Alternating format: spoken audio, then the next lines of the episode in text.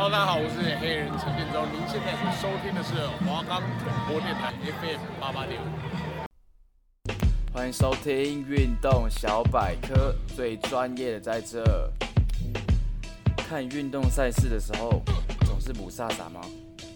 还是规则规定看不太懂？你知道场上打球的那些人到底是谁吗？世界各地顶尖选手，你又知道几个呢？这项运动到底发生过什么样的奇闻异事？你想知道吗？想知道更多的话，就要锁定运动小百科。那现在就让我们开始吧 ，Let's go。我们的节目可以在 Firstory、Spotify、Apple Podcasts、Google Podcasts、Pocket Casts、Sound On Player 和 K K Box 等平台上收听，搜寻华冈电台就可以听到我们的节目喽。Hello， 欢迎来到运动小百科。我们这个礼拜的单元呢是要来谈一下美式足球。好，那先简单跟大家介绍一下美式足球的一些基本的规则。那美式足球呢，是将橄榄球推进至对手的底线区里面呢，得分呢称为达阵 （touchdown）。那同时在比赛规定内呢，取得较多的分数者呢就获胜这样子。那美式足球场呢，通常呢都会被戏称为烤盘，因为呢球场上标示线的样式，让球场看起来就像是一个呃可以。让食物放在球场上这样烧烤的感觉，就是一只一只的串这样子。好，那他们的场地呢是长三百六十英尺，然后宽是一百六十英尺，然后呢较长的边线呢称为呃就是边线，然后较短的边界呢就称为底线。那底线前有一个标示线呢叫做得分线，两边的得分线呢中间的距离刚好为一百码。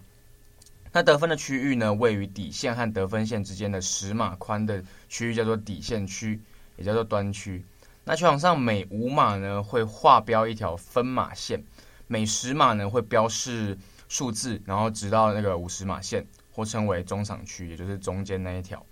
那在球场的中间两侧画有两条标示线的平行两侧边线呢，叫做码标。那任何球员都必须在码标在线或之间来去发球。那除了场地之外呢，端区的底部有架设两根的球门柱，那球门柱由一根的横杆连在一起，然后呢，横杆距离地面为十英尺，然后球必须穿过横杆之间的上面的两根球门柱中间才算是成功的射门。这个等一下会跟大家讲解一下有关射门和打阵不同的得分方式。好，那比赛时呢，双方会派出分别派出十一位球员上场，然后呢，比赛进行时呢，可以随时更换场上部分或所有球员，因为球队中呢全部共有五十三名的球员可以被上场派出比赛。那每个球员呢都有专属的人物，这就要讲一下美式足球非常特别的一个地方。球员们分成三组，分别是专门进攻的进攻组，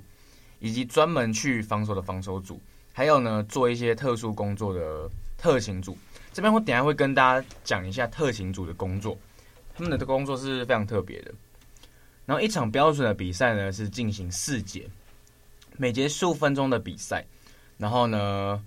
以及包含二三节中间的中场休息。然后比赛进行下呢会在一些情况下会停止计时，因为比赛时间往往会超出规定时间很多，大概会大概三个小时吧。因为每节十五分钟乘以四大概是一个小时，但是因为有一些暂停啊，然后换人啊，这样就是大概会拖到两三个小时这样。那如果四节比赛之后呢，双方是同分，比赛会再延长十五分钟。那采用的是先得分者获胜，而且无需再经过追加得分，直接结束比赛。那 N F L 常规赛呢，如果出现加时赛，若一队先通过射门得三分，则比赛不会马上结束。比分落后的一方呢，还有一次进攻机会，如果打平就继续。那加时赛结束呢，如果还是打平，则比赛呢就是直接和局。可是呢，在 N F L 这种季后赛，如果出现加那种加时赛平手，还是要分出胜负，因为毕竟他们季后赛是要真的就是要拿呃分出谁是冠军嘛。那大学比赛延长赛呢的规定会更加的繁复，这边就不多赘述了。比赛中呢，两队上下半场各有三个暂停，而在 N F L 比赛当中呢，第二四节的最后两分钟会有一个呃 official timeout， 就是官方的暂停。然后提供两队去布置呢，呃，最后两分钟的战术。那接下来继续讲的就是呢，美式足球的进攻法。那持球的一队呢，会有四次的进攻机会向前推进十码，那每一次机会称为一个档。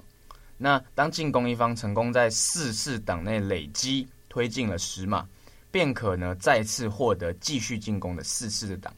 那如果进攻的一方在四档内都不能够向前推进十码呢，便要把球在第四档进攻结束时的那个位置交给对手。那一般大多会在第四档的时候采用气踢，然后将球权转移给对手，但他令他们必须从比较远的地方开始进攻。那除了开球、半场开球和得分后重新开球呢，每次进攻时呢都要以相同的发球方式开始，也就是我们呃常在电视上看到，就是一个人然后从他的呃可能两脚中间往后传这样子。那进攻和防守组呢在开球线的前后两边排列，然后面向对方。然后其中一位呢进攻球员的中锋在两腿之间呢把球往后传给队友。那通常接球的这个人呢是四分卫。那进攻一方呢有两种的方法推进，第一种呢就是四分卫递球给跑位或者其他任何有效的接球员，然后持球直接向前跑，叫做跑阵。然后呢另外一种就是把球传给队友，称为就是传球。然后向前传球呢是美式足球的特点，因为在进攻一方每次进攻就会只能向前传一次，必须在开球线的后方才允许向前传。那横向传球和向后传的次数呢没有限制，但是在进攻时横传会有很大的机会被拦截，所以美式足球其实很少横传或后传，基本上只有顶级球员才会进行这种状况，然后把球往前推进。那怎么样会形成死球呢？每次进攻结束机会呢会在呃，持球的人被情报，然后倒在地上，或者裁判认为呢他的进攻已经被呃对方球员拦阻。再来就是向前传的球出界，然后在任何人接到之前已经触地，称为就是不成功的传球。要将呢球放回原来的开球线再开，而且这会用掉一档的进攻机会。再来就是持球的球员把球带出界，还有另外一个就是其中一队得分，还有一种比较特殊的就是球员的头盔掉落，这时候就是要先暂停比赛。那再来就是介绍一下得分，得分的达阵是得六分，那达阵之后呢，得分一队会获得一次的附加分。球呢一般放在对方的两或三码线上面，然后呢再来就是得分队可以选择把球踢进门柱之内得一分，称为呢达阵后的加分，或是呢以跑传方法再达阵一次会得两分。那还有另外一种就是射门。射门呢得三分，方法呢是把球踢过门的横杆的那个两个门柱之间。那射门时呢，球必须先着地，然后通常是由掷球员负责把球直立的按在地上，然后由踢球手起脚将球射出，称为定点球。那另外一种方法呢是由踢球手用正常的直立的方法，呃，将球往下扔，但是呢出脚稍微延迟。就在球刚触地弹起的那一刻，将球踢出，称为落地球。那这种踢法呢，因为呃进去射门的难度比较高，所以现在不常使用了。所以通常就会以第一种叫定点球的方法把球踢出。那第三种就是安全分，得两分。这个呢是由防守球员得分。当进攻一方被迫退后至自己方的端区，然后被情报或吊球的时候，防守方呢会得两分。再就是要跟大家讲一下常见的一些犯规。第一个呢，就是进攻方提前移动，就是除了在开球线平行移动一码球员后，呃，进攻方在开球前移动，然后要罚退后五码。那还有越位，就是开球前的队员越过了球的位置，也是要罚退后五码。还有阻挡，就是拉球衣啊、勾人啊、铲人啊，就是一些比较不合法的动作，去对对方球员进行一个拦阻的动作。那会退后十码，然后呢，如果是发生在呃距离攻方端区的二十码内呢，只要罚就是退后的码数是距离端区的一半。然后如果呢是防守方犯规的话，会退后五码，和进攻方自动获得新的四次进攻机会，所以是罚非常重的哦。还有干扰接球，就是当球传出之后，防守球员呢去推啊、勾拉或击倒，就是一些比较粗暴的方式呢击倒这些。呃，要接球的球员呢，会让进攻方呢重新再获得四次的进攻机会。那相反的呢，如果是进攻方干扰接球呢，则会被罚后退十码。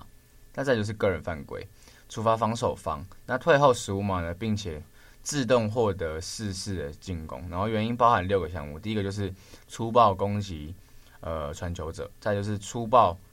踢球员，然后粗暴击呢制球员，然后还有拉扯对方面罩，然后还有用头盔去碰撞对方，然后还有飞身阻挡对方射门后蓄意呢去跳压在已经没有进攻威胁的一个球员身上。还有呢就是拖延拖延比赛，处罚呢是四分卫，因为后要后退五嘛，因为有时候四分卫会在原地啊一直找人找人找人，会拖有一些拖延比赛的疑虑，那会二十五秒或四十秒发球计时至零前呢未发球，就会去处罚后退五嘛。好，那接下来就跟大家介绍一下呢进攻、防守跟特勤组。进攻组呢由五名球员组成的攻击锋线，通常呢呃由内至外就是中锋，然后少锋、截锋，还有呢就是再来就是要介绍四分卫。四分卫呢基本上就是攻击重心，他是呢要传递球或抛球给跑位前锋，他也可以自己持球就是冲锋。通常呢如果传球技术非常高超，然后呃在跑就是持球向前跑动的也非常厉害的球员，会称为双料四分卫。那还有边锋，边锋呢可位于两攻击截锋的外侧，那通常两两就是会在右边，那一边一一般情况下只会有一个边锋，所以固固有边锋的一侧呢也被称为强边，那没有边锋就是被称为弱边。那如果两截锋呢呃两边都有边锋的话，则外接手呢会退到进攻线的后面一码。再就是跑位，通常呢会排在四分卫的后面或旁边，因为他们是最善于持球冲锋的人，那他们可以做阻挡然后接球，那在一些比较罕见的情况下呢能将球抛传给队友。好，有全位和半位。全位和半位呢就是跑位的延伸，多呃基本上呢全位就是主要任务就是帮四分卫阻挡，或是帮半位呢去开路阻挡，那半位呢就是去跑的那个人。还有外接员，外接员呢就是在靠近边线的地方列阵，他们擅长呢用跑位突破对方的防线，然后在远处先接到球。那外接员呢细分成闪锋，通常呢就是在前面，然后侧位就是在侧边，那缝位呢基本上是散弹枪式的，那就是呃他去做一些比较复杂的一些路线去跑这样子。啊，接下来就是防守组。防守组呢锋线呢有三到五名球员呢会组成，然后呢线位呃与防守线的后卫之间列阵，然后可以选择冲向对方的四分卫，然后把它情呃去情报跑位，或者是协助去看看防这些接对方的接球员这样。好，再就要介绍最特别的特勤组。特勤组呢有弃踢员，然后还有踢球员，然后常开球手、扶球员，还有弃踢回攻手跟开球回攻手。那这些工作呢，很常会由进攻组和防守组的球员去兼任。对，那五十三名球员之内呢，还是会有一些球员去，比如说专门踢球的、专门射门的，然后专门做一些特别工作的球员都有。就是美式足球比较特别的地方，他们的分工非常的细。那这就是我们今天的规则，大概跟大家讲到这边，我们先休息一下，马上就回来。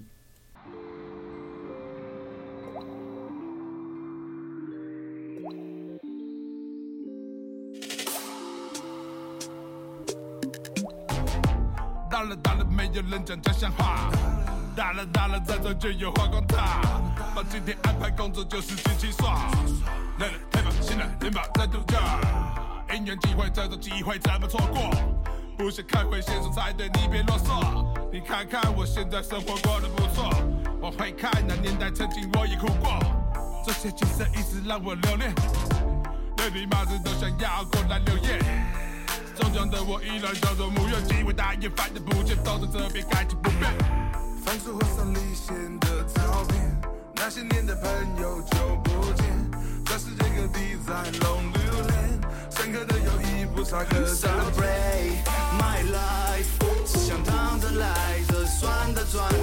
，yeah my life， 仿佛 never sober，doesn't matter。不要问我最近过得怎么样，yeah先问自己最近到底过得怎么样，Good vibe，Good vibe，Good vibe。Hello， 欢迎回到运动小百科。这个单元呢，又是老样子。要跟大家介绍一下，就是美式足球里面的顶尖最顶尖的球员。好，讲到美式足球呢的四分卫呢，通常都是场上明星光环最重的那个人。那这边要跟大家讲一下 N F L， 呃，这么多年以来最传奇的一位四分卫，他的名字是 Tom Brady。那 Tom Brady 为什么会有这么传奇的一生呢？那其实有一个很大的原因是因为呢，他的生涯是在两千年的选秀会被新新英格兰爱国者队在第六轮的总顺位一百九十九顺位选中的。一百九十九顺位是什么概念呢？等于是没有人要的球员，就是当初他们选 Tom Brady 只是为了一个可能觉得说他未来有可能会就 有, 有, 有一点点发展机会，一点点这样子，在才在一百九十九顺位选中他。那基本上呢，像一百九十九顺位球员基本上就是待个联盟一年两年，没有什么成就，就是直接就放弃他这样子。好，那要从零一零二赛季开始， Tom Brady 第一次被推上呢先发位置是在二零零一年的九月二十三号主场迎战呢当时美联东区的呃纽约喷射机队。那当时呢，爱国爱国者队的主力四分卫 Bledsoe 因为被喷射机线卫呢 Mo Lewis 严重的撞伤之后呢，他就被爱国者队推上了首发的位置。他的头两场比赛评分分别只有 七十九点六 分和 五十八点七 分，球队呢分别以四十四比三战胜了印第安纳小马队，但是十比三十呢不敌了迈阿密海豚。之后在客场三十八比十七战胜小马队的比赛当中呢， Tom Brady 获得了 一百四十八点三 分的评分。自从 Brady 先发之后的十四场比赛，爱国者呢赢了其中的十一场。Brady 在这个赛季呢取得了两千八百四十三码，并比呢当时的超级四分卫 Peyton Manning 多出了四次的打断传球，然后呢也入选了当年的 Pro Bowl。Pro Bowl 呢就是一个职业碗，通常通称职业碗，那它就是一个 N F L 里面的明星赛的一个名称。那进入 Brady 的首次季后赛呢，首轮落空。之后呢，第一场对阵呢，呃，奥克兰突袭者，爱国者在第四节落后十分的情况下呢，将比赛拖入加时。最终呢，由 Adam Venture 的罚球呢，使球队获得胜利。其中呢，这场比赛的报膝规则以及裁判的一系列不利于呃突袭者队的判罚呢，使得爱国者赢上去看起来不那么光彩，因为有一些争议。那在美联决赛中呢，Brady 呢为爱国者对战匹兹堡钢人队的时候弄伤自己的膝盖，让前一个主力 Bledsoe 有了出场的机会。那爱国者队最终赢得了比赛，并前往纽奥良参加三十六届的超级杯，对手呢是国联的冠军圣路易斯公羊。那当时比赛还剩呃还剩下一分二十一秒的时候呢，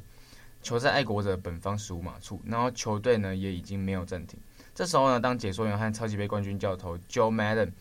呃都认为爱国者队会尽力让时间走完，并尝试在加时赛去赢得比赛呢。相反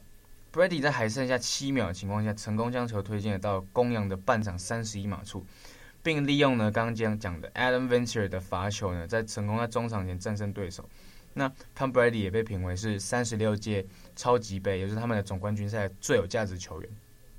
他完成了一百四十五码传球，一个达阵传球，并且没有被抄截，并成为了呢超级杯史上最年轻的四分卫。好，这边讲一个最年轻的，等一下会讲到呃最老四分卫是谁。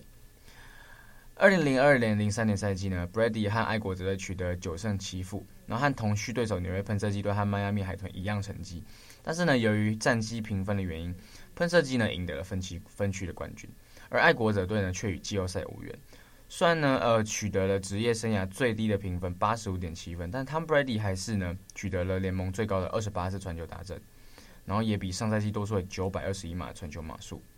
尽管呢十四次被抄截也是职业生涯最高纪录，但是呢，因为 Tom Brady 下半季一直饱受他肩伤的呃痛苦。零三零四年赛季呢，爱国者队取得了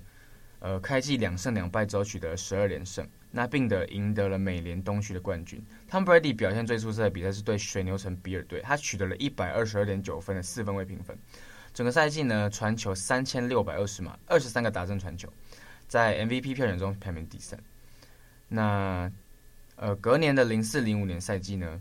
，Tom Brady 呢是帮助爱国者队连上上个赛季最长的常规赛二十一连胜，这个成绩呢是足以呃让他名留青史的。然后卫冕冠军新英格兰爱国者再次取得和上一年一样的十四胜两败。整个赛季中呢 Brady 传出了三千六百九十二码以及二十八个打断传球，四分评分呢 九十二点六分，并第二次入选了明星赛职业晚 Pro Bowl。 那在美联季后赛中呢 Brady 率领爱国者先后战胜了印第安纳小马和匹兹堡钢人，那其中呢对阵匹兹堡钢人是他整个赛季最出色的一场比赛。那天比赛前一天他甚至呢还发了四十度的高烧。那面对全联盟防守最出色的球队 Tom Brady 取得 一百三十点五分的四分卫评分。二零零五年二月六日他率领爱国者队击败了费城老鹰，赢得了第三十九届的超级杯。那呢后来呢 M V P 呢颁给了外接手 Deion Branch， 最后爱国者队四年内第三次获得了 N F L 的冠军。零五零六年赛季呢由于跑位 Corey Dillon还有一些球员呢接连受伤，爱国者队面临攻击大的折扣的话，没办法去更多依赖的呢 Tom Brady 的传球。那新的权威呢 Heath Evans， 然后呢最后还是取得了不错的效果。Brady 赢得了联盟最高的四千一百一十码和联盟第三的二十六次打断传球，四分卫评分呢 九十二点三分，这个分数是他职业第二高的成绩。虽然他追平了生涯最高的十四次被抄截，不过呢他竟然还跑动了八十九码，和职业生涯最低的仅四次的吊球。 Tom Brady 呢饱受伤病困扰，不过呢爱国者队取得十胜六负的成绩，连续第三年呢取得国联东区冠军。有一些比赛呢比如说 面, 面对匹兹堡钢人啊 Brady 的表现都是亮点。然后呢在客场面对亚特兰大猎鹰的比赛中呢 Tom Brady 取得常规赛最高的 一百四十点三分的四分卫评分。二零零六年零七年赛季呢 Brady 在球队呢取得了十二胜四负的战绩，并连续第四年夺得美联东区冠军，这几乎已经成为一个纪录传统。那这常规赛呢 Brady 传出了三千五百二十九码和二十四个打断传球，他并没有入选当年的明星赛职业杯。然后呢看得出来是因为嗯，其他球员呢拒绝和他做队友，虽然当初是讲说他以受伤为理由。零七零八年赛季呢，爱国者在接球手的位置上进行了大范围的跟动，分别引进了外接手 Dante、Wes Welker 还有 Kelly Washington 和 Randy Moss， 还有一些其他的一些球员。那这这个赛季被体育记者认为呢是 Tom Brady 进入球队以来最好的一个赛季，加上呢 Randy Moss 一同入选了二零零八年的职业晚 Pro Bowl， 那爱国者取得常规赛十六战全胜的战绩。那这个赛季呢，创造许多 N F L 的历史和里程碑式的记录。呃，这边就要来简单讲一下，也不是简单讲一下，我觉得应该要慎重的讲一下这个赛季真的是很精彩。第六周的时候，战访呃造访达拉斯，他取得职业生涯最高的五次传球达阵，然后带领球队以四十八比二十六战胜对手，并以七十六胜呢打平了 Roger Staubach 保持的先发四分卫头一场比赛的胜利场次数。第七周呢，客场四十九比二十八战胜迈阿密 海, 海豚，他又传出了六记打断传球，这也是 全, 全新的一个记录。这对他来说呢是一场完美的比赛，也是爱国者队历史上第一次单场 传, 传出六次打断传球。第八周呢，以五十二比七狂胜华盛顿红人，他传出了三次打断传球，并已经创造了自己赛季最高的三十次打断传球，之前最高呢是零二到零四的赛季的二十八次。第九周二十四比二十战胜小马，他又传出了三个打断传球，并将自己的传球数传到他上升到三十三次，那打破了爱国者队的纪录。第十一周呢，结束了一个轮空周后 ，Tom Brady 再次在五十六比十战胜呃布法罗比尔的比赛中呢，丢出了五个打断传球，打破了 Steve Goren 保持的一百八十五次传打阵传球纪录。第十二周呢，在三十一比二十八战胜费城老鹰的比赛中，他只传出了一个打断传球，也终止了他连续三个或以上传球的连续记录。不过呢，他还是将自己职业生涯的传球码数超过了两万五千码。第十三周呢，又是一场胜利，二十七比二十四战胜巴蒂摩乌鸦。那 Brady 成为史上第四位呢单赛季达到达阵传球四十个以上的球员。第十四周呢，战胜匹兹堡钢人，他传出了四十四个达阵传球，那他单赛季的达阵传球总数呢累积到四十五个。仅次于呢零四年的 Peyton Manning 以及一九八四年的 Mario。 那同时职业生涯的第二次将传球码数提高到了单季四千码。第十五周呢， Tom Brady 连续第一百零八场的常规赛先发， N F L 历史上仅次于 Brad Free、Peyton Manning 以及 Ron Jaworski。 第十六周呢， Tom Brady 的第三个打正传球，使得爱国者队赢得单赛季的第七十一个打正，也打破了一九八四年迈阿密海豚创造的七十次打正的记录。同时呢，他这是他第二十场打正传球达到三次以上的比赛，这是属于他的 N F L 记录，这也是爱国者的。那 Tom Brady 的十八场常规赛连胜呢，打破了他们的二零零三年到零四年创创造的记录。第十七周呢 ，Tom Brady 传出了两个打正传球。第二个打正传球呢，使他自己的打正传球总数达到了五十个，打破了 Pat Manning 在二零零四年创造的四十九个。那同时呢，这个传球也缔造了 Randy Moss 的第二十三个接球打正，打破了 Jerry Rice 的单季二十二个打正传接球的记录，也完成了史上 N F L 历史第一的十六比零，十六胜零败的赛季。那这也是爱国者的第十九场的常规赛连胜。那 Brady 呢，也在那个赛季呢获得了 M V P， 同时呢，四分卫的评分 一百一十七点二 分，也是 N F L 历史第二名。最后的每一年呢 ，Tom Brady 依旧维持他呃非常不错的身手，而且最令人感到惊讶的是他现他已经四十三岁了，不过呢，还是可以持续在一九一八、一九二零年的赛季持续对球队做出贡献。最后呢，就要来讲一下 Tom Brady 生涯的一些记录：六次的超级杯冠军，那有四次呢超级杯的 M V P， 那九次的美联冠军，三次的 N F L M V P， 十四次入选明星赛 Pro Bowl， 三次入选全明星第一队，两次入选全明星第二队。那同时呢，也是 N F L 的年度东山再起球员，在二零零九年的时候，三次的美联年度进攻球员，那也是新英格兰爱国者史上的传球打正第一名。那现年四十三岁的他呢，呃，已经离开了新英格兰爱国者，在球队规划下，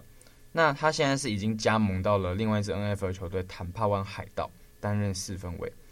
希望呢，四十三岁的他呢，可以继续就是推进他的记录。然后，呃，他目前我觉得已经是史上最伟大的四分卫之一了啦。那就看他能不能继续推进他的一些生涯的记录。那今天就是我们介绍 Tom Brady 到这边，我们休息一下，马上回来。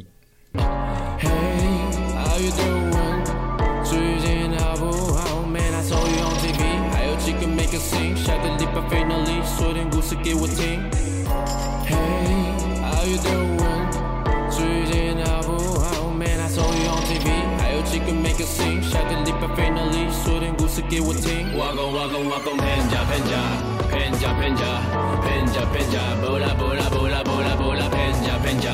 penja, penja. 说出来我把你笑。Welcome, welcome, welcome, penja, penja, penja, penja, penja, penja, bola, bola, bola, bola, bola, penja, penja, penja, penja. 他们叫我杨 C O, you already know. 好，欢迎回到运动小百科。我们最后一个单元要跟大家讲一下 N F L 的一些会让大家觉得很惊奇的事情。那就是 N F L 是有目前北美甚至是全世界的运动史上总金额最大的一份合约，就是呢 N F L 联盟堪萨斯酋长队的球队四分卫 Patrick Mahomes 完成了续约。呃，当时球队跟他签签订了一份十年总价值 五点零三 亿美元的超级合约，换算成台币呢，大约就是一百五十亿左右。那这这个合约是目前签订在今年的七月份左右， 五点零三 亿美元，呃，让他的平均年薪呢，基本上就是超过了五千万。那 Mahomes 今年只有二十四岁，所以这个十年的合约只会把他绑到三十四岁。他的成就呢，就是在上个赛季呢，率领了酋长挺进了 Super Bowl， 然后逆转了四九人，然后也拿到了 Super Bowl 的 M V P。所以呢，他也是史上 N F L 拿到例行赛 M V P 和 Super Bowl M V P 最年轻的一个四分卫。对，这就是跟大家讲，简单介绍一下这个金额，真的是非常的夸张。好，这就是我们本周的运动小百科，我是主持人陈胜宇，我们下礼拜再见，拜拜。